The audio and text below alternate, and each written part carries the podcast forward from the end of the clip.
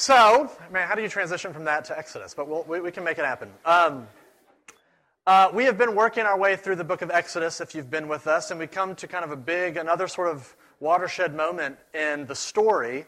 As you remember, uh, the people of Israel have been enslaved in Egypt for 400 years. God has graciously rescued them, and now He brings them to the point where uh, they receive the law, the Ten Commandments.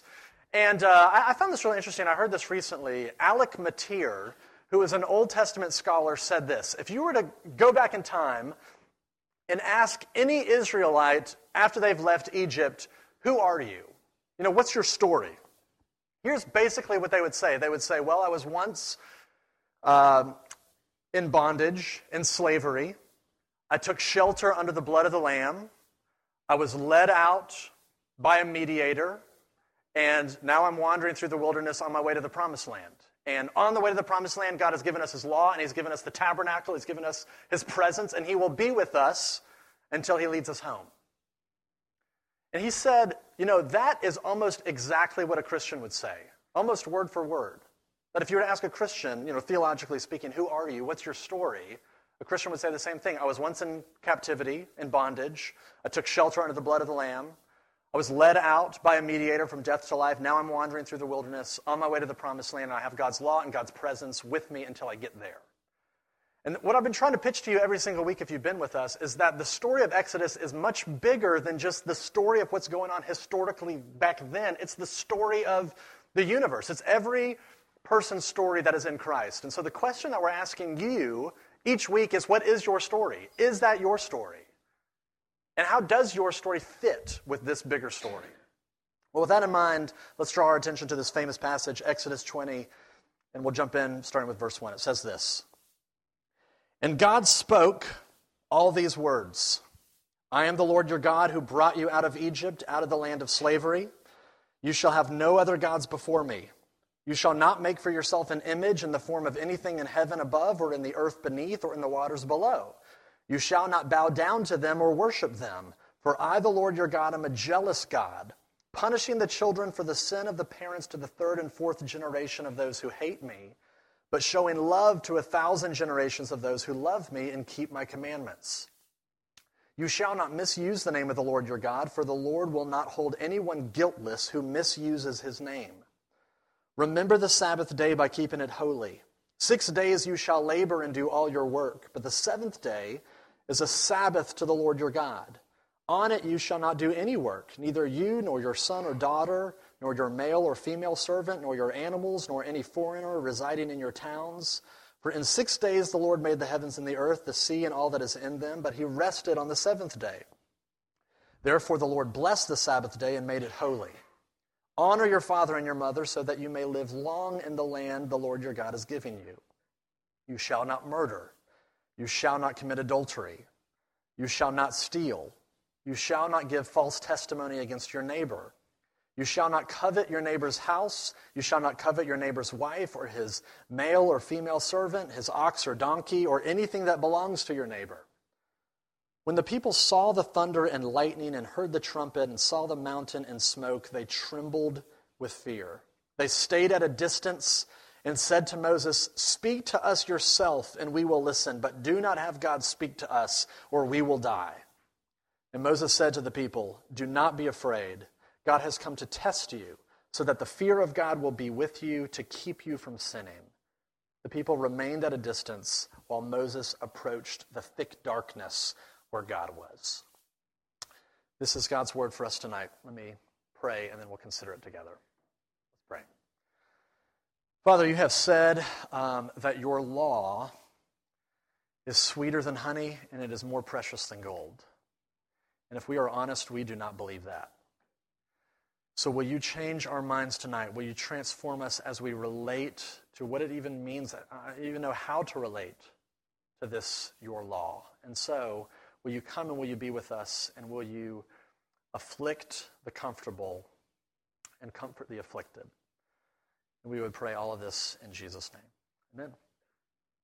Well, one of my favorite new forms of advertising, I'd say new, probably within the past 10 years or so, is when you have someone basically in a costume standing beside traffic that's moving, dancing or waving something to try to get your attention. You know, you see this with the um, Chick fil A cow a lot. There's, there's a lot of companies that are advertising to do your taxes right now since it's tax season. There's a, there's a guy out, out you know, on my way to my house. There's a guy in sort of a um, Statue of Liberty outfit that's always out there dancing, trying to get your attention. And um, I just think it's humorous that there's grown men and women out there in costumes dancing. You know, they've got to be boiling hot in those things.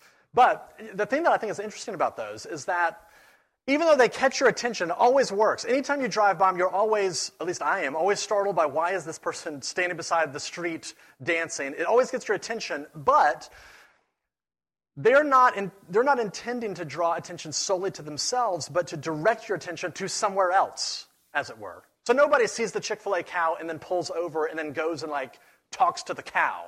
You, you pull over and go inside and you know rock out a spicy chicken sandwich and a shake, right? I mean, am I right or am I right? That's what people do. And so it, these things stand by the side of the road and they draw your attention to something else. And the reason I'm bringing all this up is because you know tonight we're talking about the Ten Commandments. Sort of this, this is the moral law summarized in these 10 little nutshells for you. And they're famous. They get a lot of attention. Everybody knows about them, more or less, even though nobody could kind of, uh, my guess, not many people could kind of go through and name all 10. People are at least aware of them. But their whole point is not to just draw your attention to them as an end in of themselves, but rather to point you to something beyond them. And I want to try to show you tonight that I think they point to three different things. The Ten Commandments, the law, it points you to God's heart, points you to God's grace, and it points you to God's vision. So, what I want to do tonight is just sort of walk through these things one at a time. God's grace, God, sorry, God's, what's the first thing? God's, thank you. God's heart, God's grace, God's vision. And uh, by the way, there's just man, there's so much meat here. We're really gonna we're not gonna dig through it line by line. We're just gonna do the thirty thousand foot view at it. Okay. So here's the first thing. This this points you. The law points you to God's heart. Now, if you look at it, the first time you read through it, as I just read through it, there are a lot of "you shall nots" in there. You shall not murder. You shall not covet. You shall not bear false witness. You shall not commit adultery. And the first time you read it, it kind of sounds like, man, no, no, no, no, no. God's like being this total buzzkill who's like, who's like that strict parent that will not let you use the car and gives you like a nine o'clock curfew, where the, where the law comes to you and it feels harsh, it feels strict, it feels suffocating. And I think the reason why our first reaction to laws, why we are allergic to them like this, is because we think about freedom in the same way that Queen Elsa thinks about freedom from the movie Frozen. You've seen Frozen, or if you're even remotely aware of that obscure song, uh, Let It Go, Queen Elsa, who sings that song, has this famous, you know, has a line in it that I think is really interesting. She says, "No, no right, no wrong, no rules for me. I'm free. Let it go." Right? no right, no wrong, no rules for me. I'm free. That's how she thinks about freedom. No, no restrictions. Real freedom is the absence of all rules, the absence of all restrictions. But I want to challenge you to think a little bit differently tonight. I want to challenge you to, to, to really believe that freedom is not the absence of all restrictions, it's the presence of the right restrictions. Real freedom is not the absence of all restrictions, it's the presence of the right restrictions. For example, I have two children, and one of my children, ch- child, one, one, child that I own, is uh, a three and a half year old uh, little girl. And, and just think about that. What if I put no restrictions on her? I, I just, I never said no to her. I always let her get her way and do whatever she wanted to do.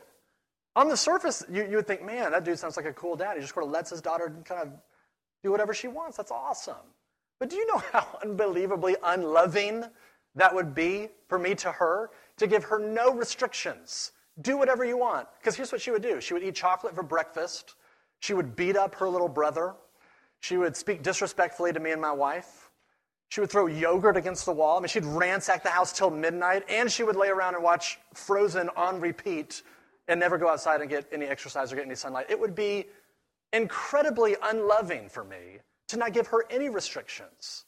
So when I do say no to her, when I do put boundaries in place, restrictions in place, no, you can't beat up your brother. No, you can't have chocolate for breakfast. What does that do? It points you to my heart.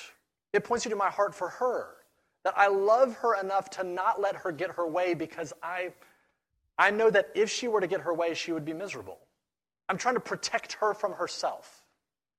So, what I'm trying to show you is that when it points to my heart, it's not me being the strict, mean, miserly parent that's trying to ruin her life and, and I don't want her to have any fun. I actually want my girl to flourish as a, as a person. I want her to flourish, and I just happen to know a little bit more about what it would look like to flourish than a three and a half year old would, does. And it's the same way with God. When God gives you his law, it points you to his heart because he knows real freedom is not the absence of restrictions. He's willing to say no to you, to give you boundaries. But within those boundaries, that's where real freedom is found. Because he knows, okay, if you're gonna if you're gonna get your way, that's actually a terrible thing for you to always get your way. So he loves you enough to say no to you. He loves you enough to put a law in place so that you'll actually be free. So that's the first thing. The first thing that the law does, the first thing that the Ten Commandments do, is that they point you to God's heart. His heart to protect you from destroying yourself and from destroying each other. Secondly, though, the law doesn't just point to his heart, it points to his grace. Now, here's what I mean by that. I, I didn't include this in your handout because it just would have been way too long. But if you go back into chapter 19, the, the, the chapter right before this, God tells the people of Israel, hey, I'm about to give you the law.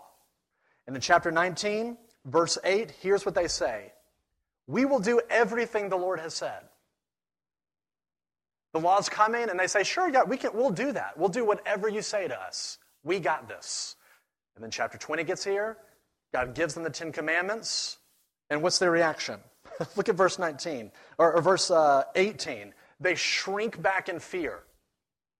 What's happening? Why, why the change of heart? What happened was they realized their initial statement, we'll do whatever you ask. They realized, man, that's a total sham. I had no idea. They, had no, they, were, they finally got brought into the presence of God's unfiltered holiness. They saw what was required of them, the standards that God put on them, and, and they, they crumbled. In fact, the very next verse, verse 19, they say to Moses, Hey, like, can you only speak with us because when God speaks to us, we think we're going to die? Here's what the law does. This is what the law does. One of the chief job descriptions of the law is to expose you. One of the primary job descriptions of the law is to expose you. When you, when you see yourself in it, it shows you, man, I'm way more unholy than I thought, way more unrighteous, way more hopeless. You're brought to despair. You think you're going to die. It completely undoes you when you see what's actually required from you.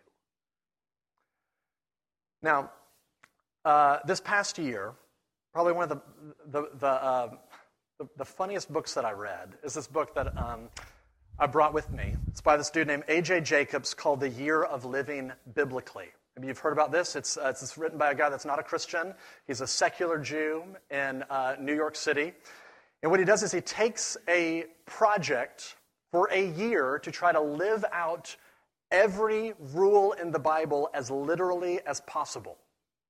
It's incredibly insightful and interesting and hilarious. Uh, I, and so I want to read you just a little excerpt. I'm going to take a risk and just read you a little excerpt from it. I, I went back and forth. I was going to read you the excerpt where he stones somebody in Central Park. He stones a Sabbath breaker. And so his whole thing is, you know, the Bible doesn't specify, when it says stone Sabbath breakers, it doesn't specify how big of a stone to use. So he uses a pebble and he drops it on somebody's foot who's breaking the Sabbath, and he says, "Okay, I've, I've checked that book, that, that rule off the list." And so, but here I, I want to read you how this book, how the book starts. Chapter one, page one. Here, here's how this whole thing starts. And, I, and, I'm, and I'm, I'll show you why I'm reading this to you in a second. So, story time with Matt here at RUF tonight. Here's what he says. First, first line. It's the first day, and I already feel like the water is three feet over my head. I have chosen September 1st to start my project, and from the moment I wake up, the Bible consumes my life. I can't do anything without fearing I'm breaking a biblical law. Before I so much as inhale or exhale, I have to run through a long mental checklist of rules. And then I stumble. Within a half hour of waking, I check the Amazon.com sales ranking of my last book. How many sins does that comprise? Pride, envy, greed? I can't even count. And I don't do much better on my errand to mailboxes, etc. I think that's like our version of Kinko's. I'm just going to say Kinko's from here on out. When I, when, I go out, when I do my errand to Kinko's, I want to Xerox a half dozen copies of the Ten Commandments so I can scotch tape them up all over my apartment, figuring it'd be a good memory aid. The Bible says those with good sense are slow to anger. Proverbs 19:11. So when I get there, at the same time as this wiry 40ish woman, and she practically sprints to the counter to beat me in line, I try not to be annoyed. And when she tells the Xerox employee, the Kinko's employee, to copy something on the one and only functioning Xerox machine, I try to shrug it off. And when she pulls out a stack of pages that looks like the collected works of J.K. Rowling and plucks it on the counter, I say to myself, slow to anger, slow to anger. After which she asks for some complicated, she asks some complicated question involving paper stock. And I remind myself, remember what happened when the Israelites were waiting for Moses? When he was up on the mountaintop for 40 days? They got impatient, they lost faith, they were struck with a plague. Okay, so she pays by check and then asks for a receipt and asks to get the receipt initialed. The Proverbs, which is a collection of wisdom in the Old Testament, say that smiling makes you happy, which is actually backed up by psychological studies. So I stand there with a flight attendant like grin frozen on my face. But inside, I am full of wrath. I don't have time for this. I have a 72 page list of other biblical tasks to do. Now, I could keep going, but the reason I read that is to show you okay, this dude is like one hour into a year long project of obeying the law. And what does it already expose about him? He discovers about himself pride, greed, envy, impatience, hatred, anger. And that's the point.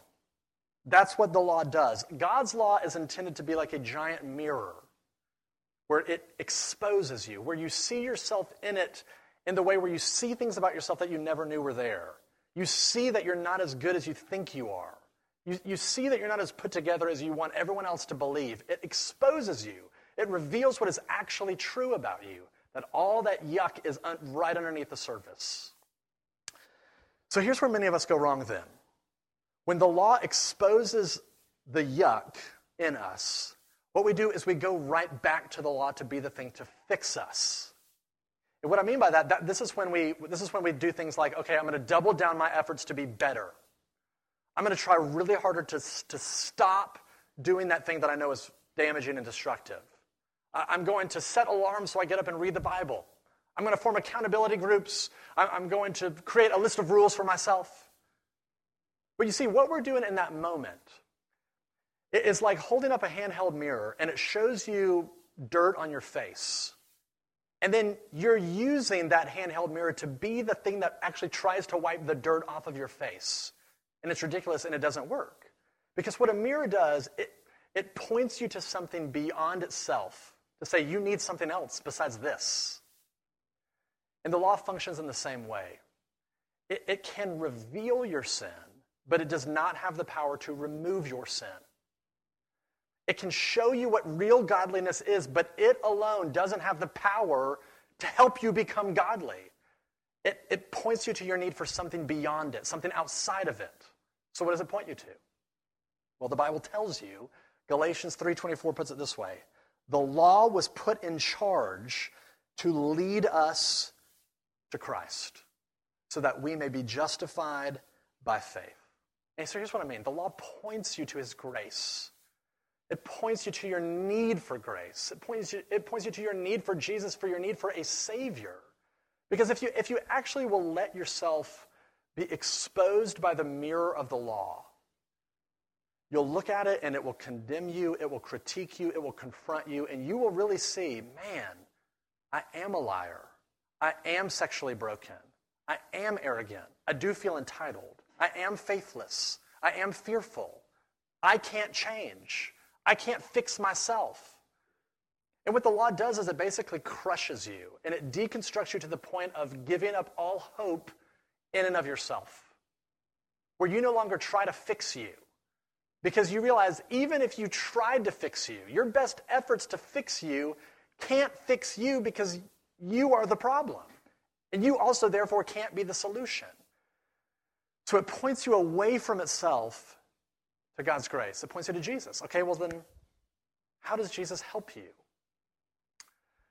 Well, when Jesus was living his life, what did he say in Matthew 5? He said, Look, I have not come to abolish the law, I've come to fulfill it.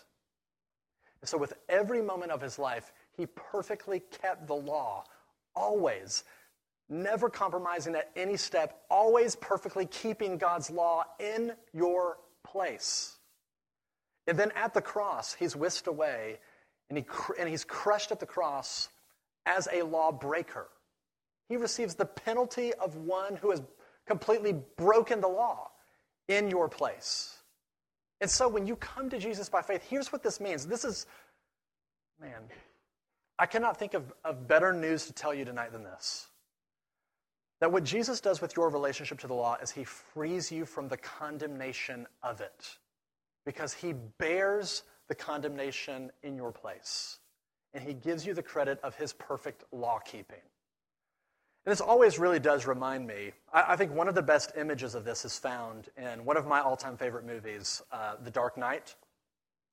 I am going to spoil it for you tonight. So if, if you have not seen it, man, it, it, it, came out like six years ago. So shame on you if you haven't seen it. So if, if you still want to see it, spoiler alert coming. But here's, if you remember the basic plot line of the movie, here it is um, Gotham City is, is overrun with crime, and Harvey Dent, who's you know, this government official, um, basically kind of does this massive sweep and puts all the bad guys in prison.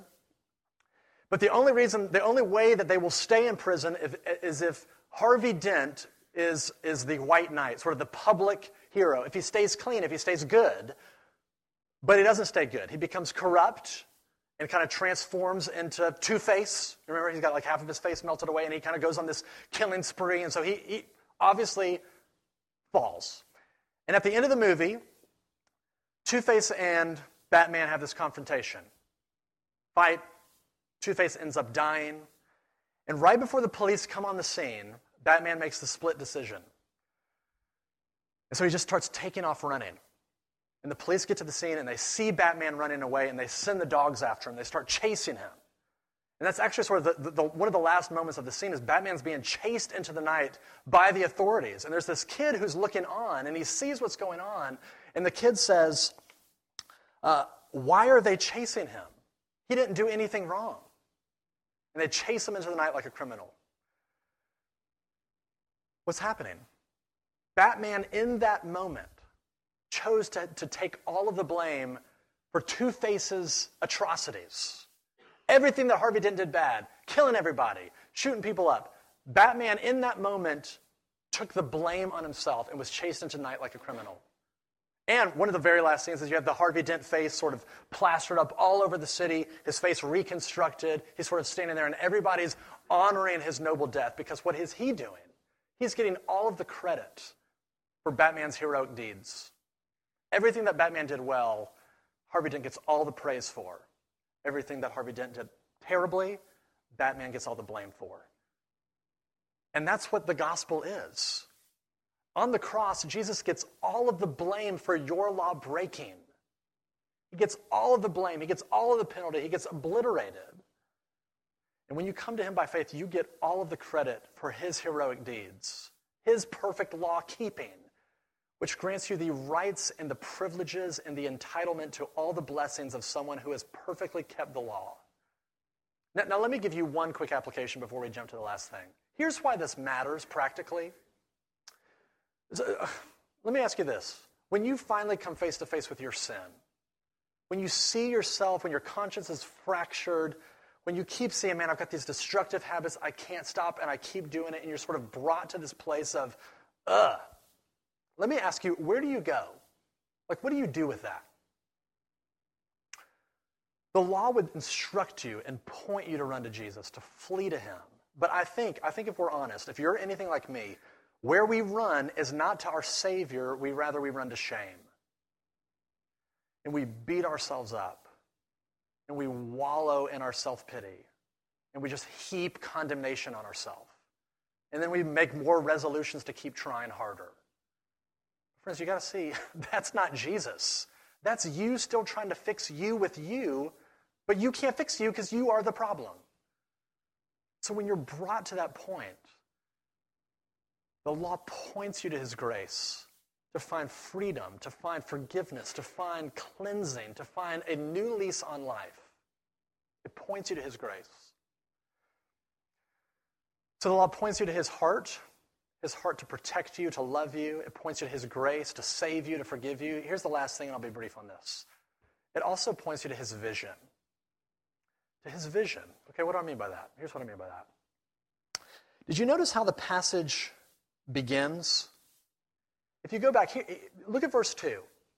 Verse 2 begins this way God says, I'm the Lord your God who brought you out of Egypt, out of the land of slavery. I'm the Lord that brought you out. I'm the Lord that saves you. He saves them, and then he gives them the law. And that order is enormously important. In some ways, I want to say if you don't hear anything else I say tonight, you have to hear this. The order of those two things is unbelievably important. The story of Exodus does not begin with the law and God coming to them and say, hey, here's the law, and if you obey this, then I'll bust you out of slavery. It's the other way around. He saves them completely by his grace, and then he gives them the law. Grace, then obedience. Alec Motyer, that Old Testament scholar that I mentioned at the beginning, here's what he says. I'll, I'll quote this. He reads this. The people were given the law not in order that they may become the redeemed, rather, it was because they had already been redeemed that they were given the law. The law of God is the way of life he sets before those whom he has saved, and they engage in that way of life as a response of love and gratitude to God, their Redeemer. In other words, to boil that down, the law is not a way to life, it is a way of life. And this is what I mean when I say that it points you to God's vision. The law is God's vision for how he intends for redeemed people to live. It's the, it is the blueprint for a flourishing, holistic, rich, full life. The law is his vision for that. It points you to that. And, and so here's what the Puritans used to say the Puritans would say, the law takes you by the hand and leads you to Jesus. And then Jesus takes you by the hand and leads you right back to the law. Not under its condemnation any longer. No guilt in life, you, you are freed from the condemnation of the law, and now you can actually begin to obey it purely out of a response of joy and gratitude and worship. Knowing that even when you screw up all over the place, it can't crush you, it can't condemn you, it can't accuse you because you have an advocate in Jesus. And so here's the thing God's grace actually propels you into a life of obedience, into a life of godliness. And so if you do not find yourself becoming more obedient, growing in godliness, I would dare to say it's because you've missed grace. You know, some people get to school, get to college, and um, go wild, go crazy.